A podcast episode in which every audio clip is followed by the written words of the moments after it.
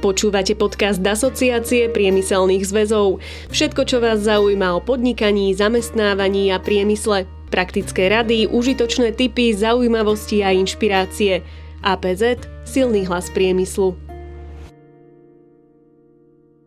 Dobrý deň, vážení poslucháči a poslucháčky. Moje meno je Paulína Pokorná z Asociácie priemyselných zväzov a som tajomník pre pracovnoprávne vzťahy. Po celú dobu vás budem sprevádzať touto špeciálnou sériou podcastov.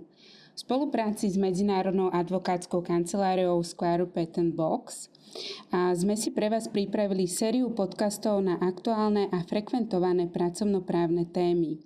Táto medzinárodná advokátska kancelária pôsobí na Slovensku už od roku 1991 a má bohaté skúsenosti nielen v arbitrážnej a korporátnej oblasti, ale aj v oblasti pracovného práva. V dnešnej premiovej časti a sa spolu s doktorom Stanislavom Ďuricom, špecializujúcim sa na pracovné právo, budeme rozprávať na tému individuálneho prepuštenia zamestnancov. Spoločne sa teda budeme venovať najčastejším spôsobom skončenia pracovného pomeru, povinnostiam zamestnávateľov, ale aj zamestnancov a ich nárokom, ale dotkneme sa aj aktuálnych opatrení štátu v súvislosti s pandémiou koronavírusu. A, takže dobrý deň, pán doktor. A začneme z počiatku úplne všeobecne. Aké spôsoby skončenia pracovného pomeru pripúšťa pracovné právo na Slovensku? Tak myslím, že nikoho neprekvapím, keď poviem, že e, zákonník práce pozná taký numerus clausus alebo uzavretú skupinu alebo množinu dôvodov, ktoré prichádzajú do úvahy v prípade skončenia pracovného pomeru.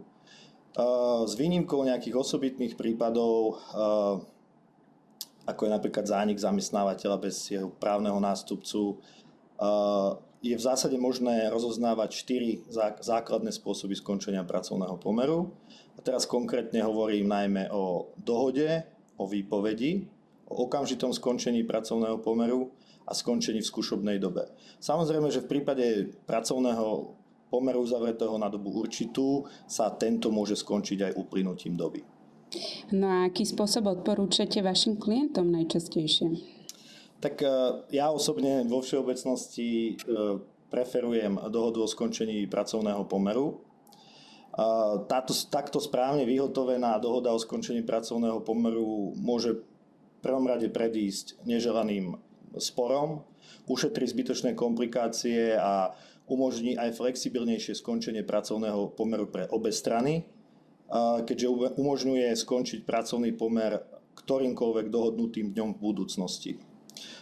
Prirodzene na dohodu treba dvoch, to znamená, že v prípadoch, keď toto neprichádza do úvahy, zákonník práce dáva možnosť aj jednej strane, aj druhej strane skončiť pracovný pomer síce za iných podmienok, ale jednostranne. O týchto dôvodoch sa potom asi neskôr budeme e, rozprávať. Vzhľadom na to, že ide o dohodu zamestnávateľ a zamestnanec nie sú e, žiadnym spôsobom obmedzení, e, pokiaľ ide o dátum skončenia do budúcna, ani o obsahové náležitosti. Veľakrát si tam v praxi upravujú veci typu odstupné alebo nejaké špeciálne benefity, či už parciálne alebo, alebo, alebo všeobecne e, takisto riešia otázky, čo ešte s, ja neviem, s osobným automobilom, čo so s dovolenkou a tak ďalej. Čiže skutočne v tomto zákonník práce nejak tie zmluvné strany neobmedzuje a e, mala by to byť preferovaná možnosť končenia pracovného pomeru. A môže nastať aj situácie, kedy vzniknú napríklad súdne spory? Áno, ono paradoxne aj v prípade dohody môže, môže vzniknúť súdny spor, aj však e, tých prípadov je oveľa menej. Najčastejšie súdne spory sú teda vyvolané e, jednostranným, e, jednostranným skončením pracovného pomeru, to znamená výpovedou, alebo okamžitým skončením pracovného pomeru v závislosti teda od konkrétneho dôvodu. Dobre, takže dohoda asi znie taká najideálnejšia voľba, ako skončiť teda pracovný pomer. A keď už sme teda načrtli aj výpoveď, tak eh, povedzte nám niečo viacej o výpovediach.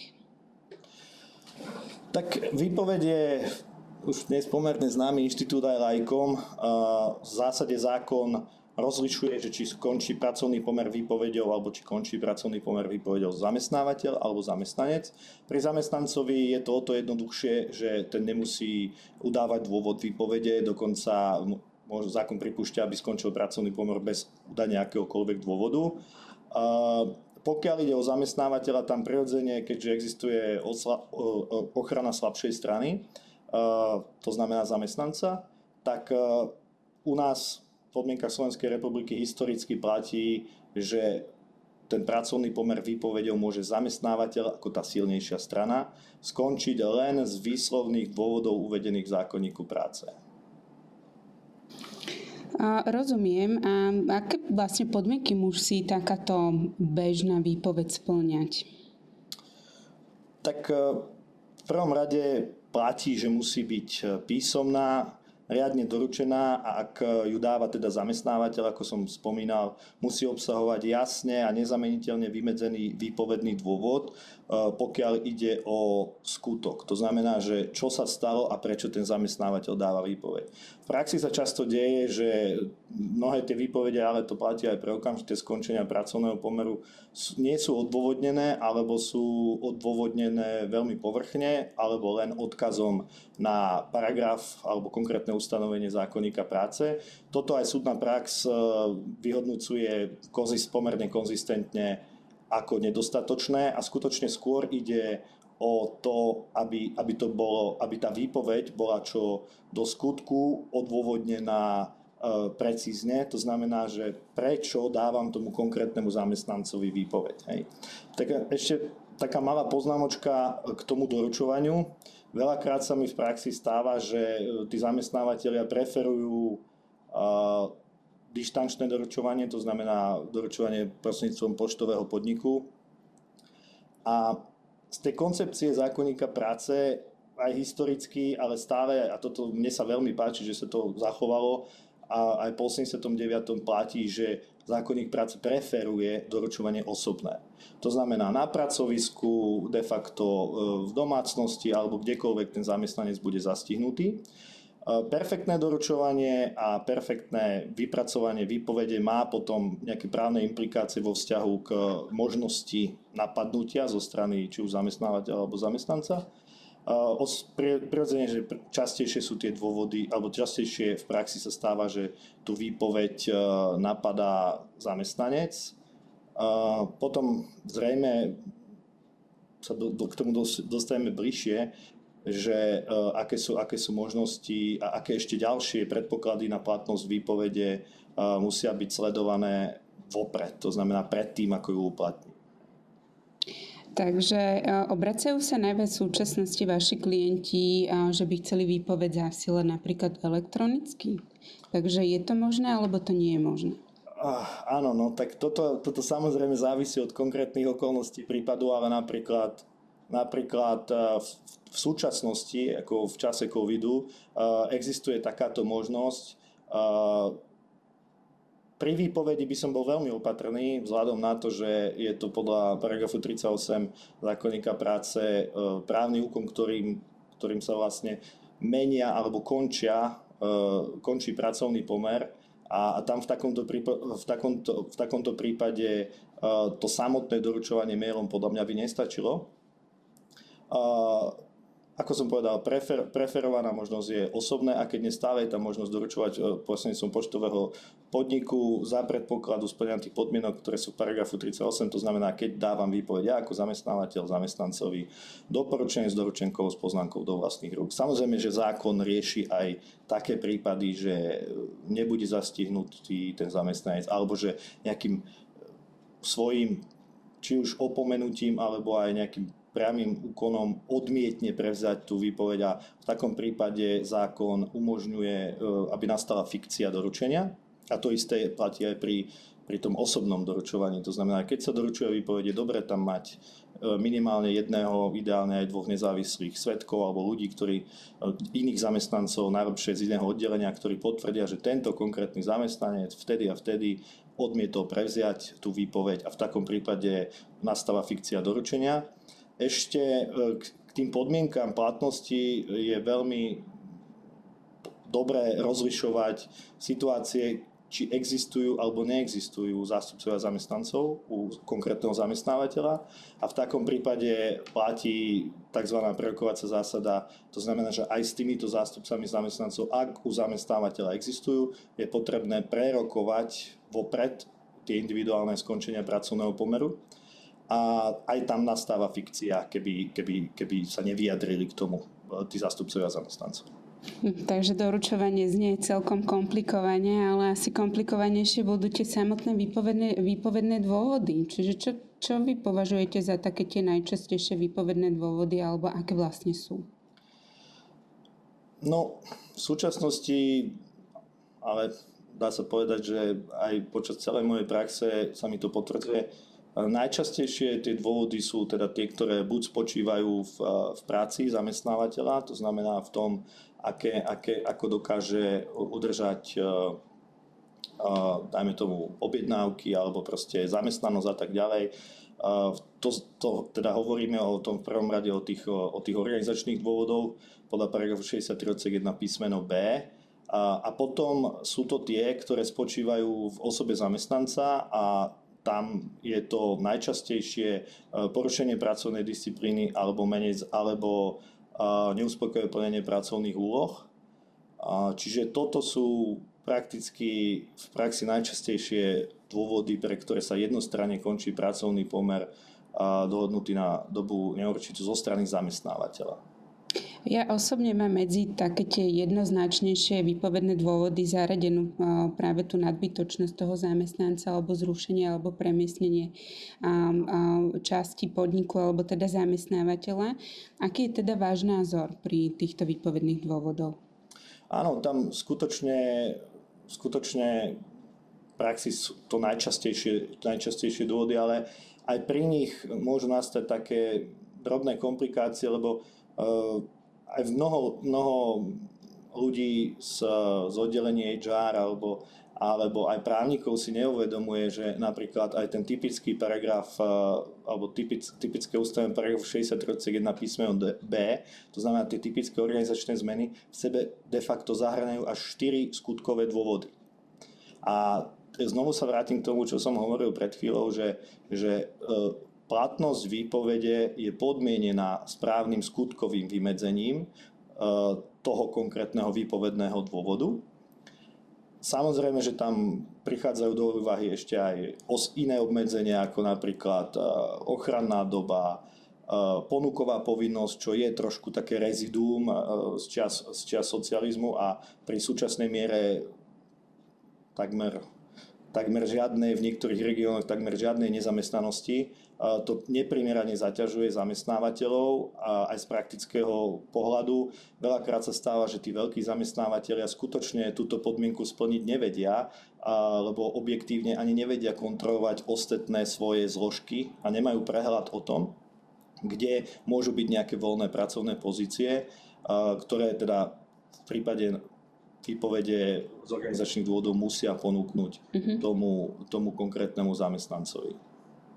Dobre, a existuje teda určitá ochrana, nejaká lehota, alebo teda um, skupina zamestnancov, ktorí spadajú pod určitú ochranu.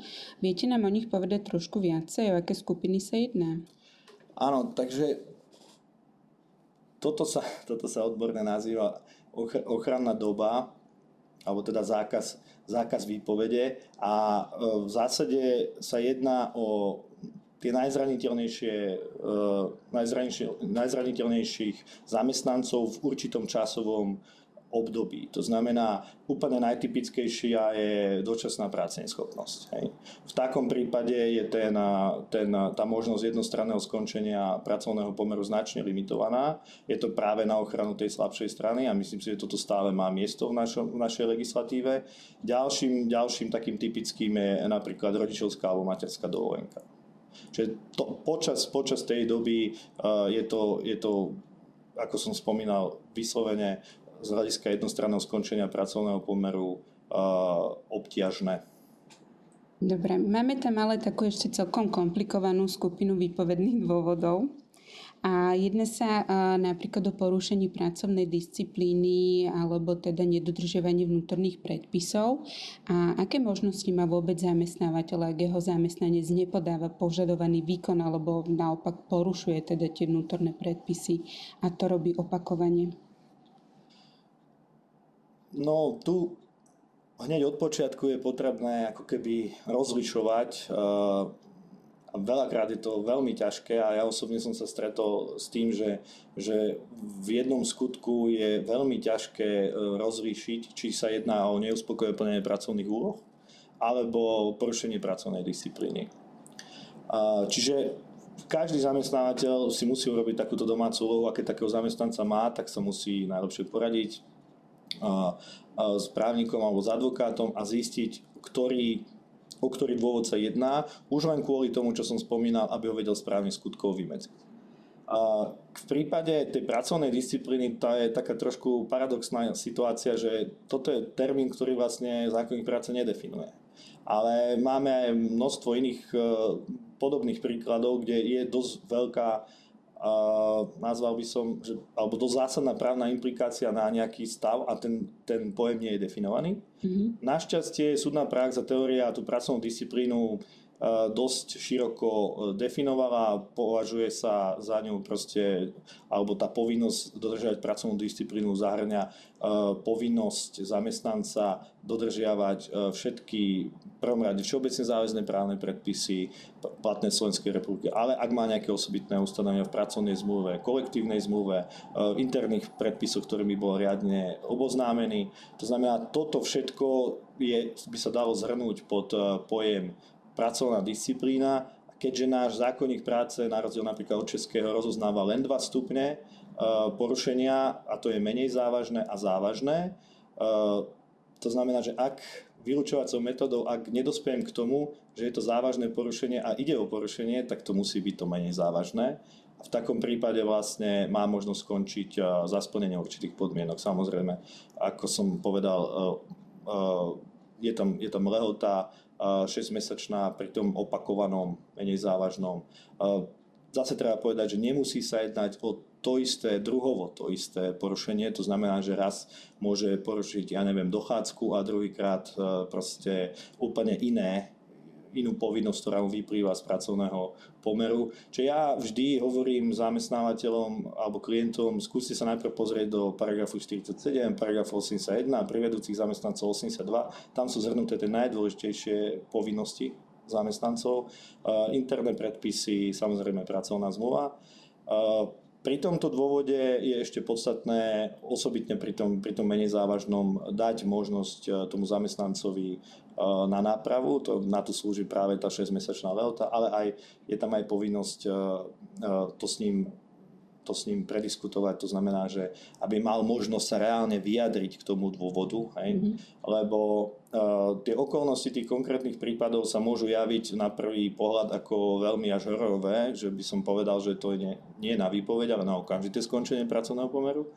A potom, keď sa všetci ukludnia a prejde nejaký 1-2 dní a rozoberieme si tie okolnosti, za ktorých došlo k porušeniu, tak e, sa to môže javiť úplne inak a aj ten záver môže byť úplne iný. Takže sa aj celkom bežne stáva, že zamestnanec sa snaží nejakým spôsobom napadnúť tú danú výpoveď, čo môže aj teda v prípade súdneho sporu skončiť aj teda iným názorom samotných súdov. Áno, toto je, toto je momentálne ešte častejšie ako v minulosti. Um, je to asi na osobitnú tému, a, ale v zásade ten nápad tých súdov, poviem to tak, sa zvýšil a, a, a štatisticky to momentálne vychádza, pokiaľ ide o tie dôvody tak, že najčastejšie sa napádajú uh, tie disciplinárne previnenia, to znamená, že okamžité skončenie, výpoveď uh, z dôvodu porušenia pracovnej disciplíny alebo z dôvodu uh, neuspokojného plnenia pracovných úloh a potom hneď tesnom závese sú tie organizačné zmeny, ktoré som spomínal. Čiže a, a od toho závisí aj také rácio úspešnosti tých, e, tých zamestnancov, vzhľadom na to, že tie, to porušenie pracovnej disciplíny býva, býva najčastejší tak vlastne aj tá úspešnosť tých zamestnancov v týchto sporoch je, má najvyššie percento. Mhm. A ako si myslíte, že by bolo možné nejakým spôsobom zlepšiť ten zákonník práce, aby tie dôvody boli pre nich tak ľahšie čitateľné, aby zamestnávateľ nemal veľakrát strach možno pristúpiť k takýmto výpovedným dôvodom, aj keď viac menej má tých dôkazov alebo všetkých tých, tých náležitostí k takémuto skončeniu, dá sa povedať, že dostatok, ale nemá tú istotu, že ten súd teda k tomu pristúpi. Isté, no v prvom rade akože treba vhodne a včas plánovať. To znamená, že aj keď e, niečo, niečo sa v nejakom radnom štádiu odhalí, tak vždy treba dodržiavať v prvom rade svoj vlastný proces. To znamená, že ak ten zamestnávateľ má nejaký disciplinárny poriadok eh, alebo postup disciplinárny, ako má postupovať, tak v prvom rade musí dodržiavať to. Lebo potom aj eh, na súdoch to s odstupom, lebo od podania žaloby alebo od, od doručenia výpovede, dajme tomu, do vtedy, kým sa tá vec prvýkrát začne prejednávať na tom súde, môže prebehnúť dnes aj vzhľadom na súčasnú situáciu pomerne dlhá doba.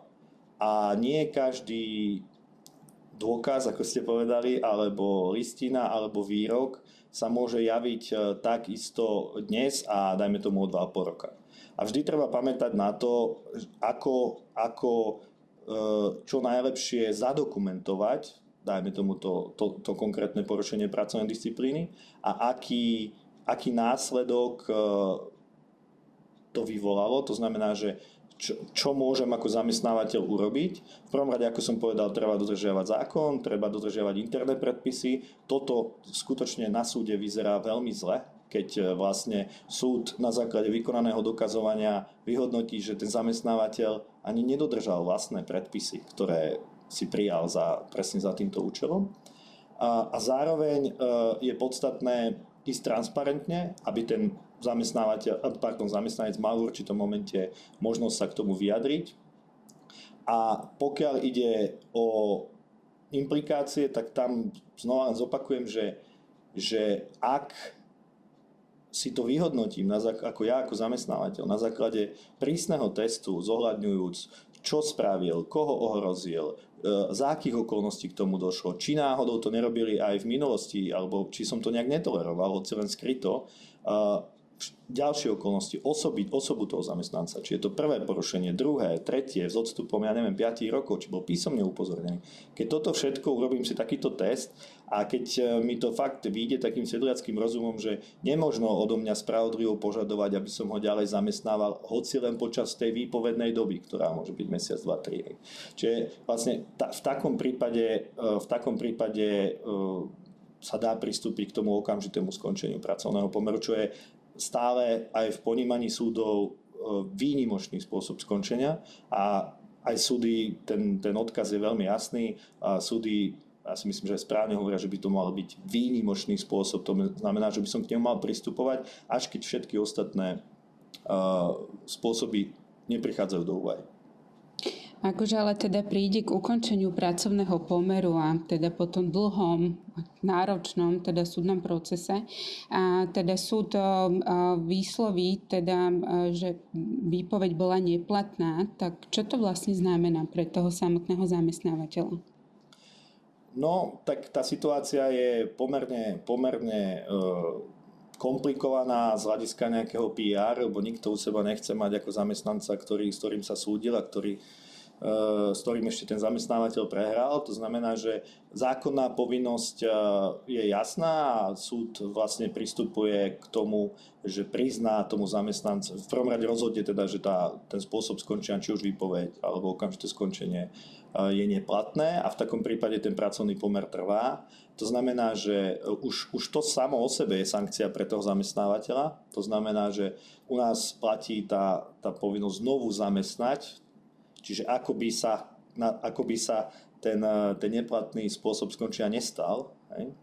Čiže znovu ho musí zamestnať toho zamestnať a zároveň ešte, má, ešte je tam sankcia v podobe e, vlastne náhrady mzdy u toho zamestnanca, ktorá dnes má si také dve roviny, 12 a 36 mesiacov. E, v legislatíve sa toho, toho 2001 roku často menilo 6 mesiacov, 9 mesiacov. Súčasne máme prvú 12 a druhú 36 mesiacov priemernej mzdy, ktorú má povinnosť tomu zamestnancovi nahradiť.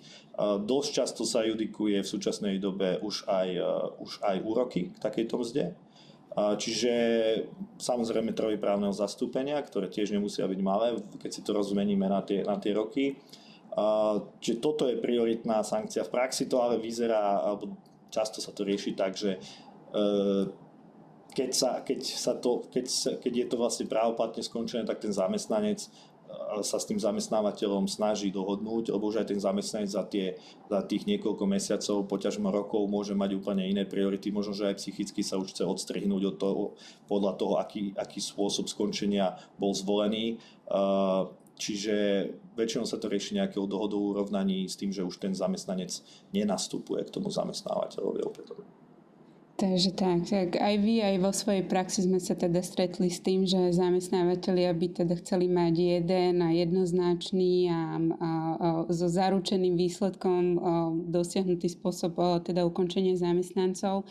Nie je to však teda možné. Každý prípad teda jednoznačne treba riešiť individuálne a ktorému musí predchádzať dostatočná nejaká príprava na ten konkrétny prípad. Ja len pevne dúfam, že sme našich poslucháčov nevystrašili.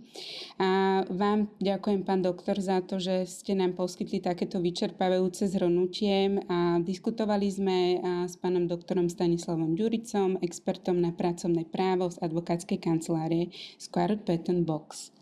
Ďakujem veľmi pekne. Ďakujem aj za pozvanie. Do počutia.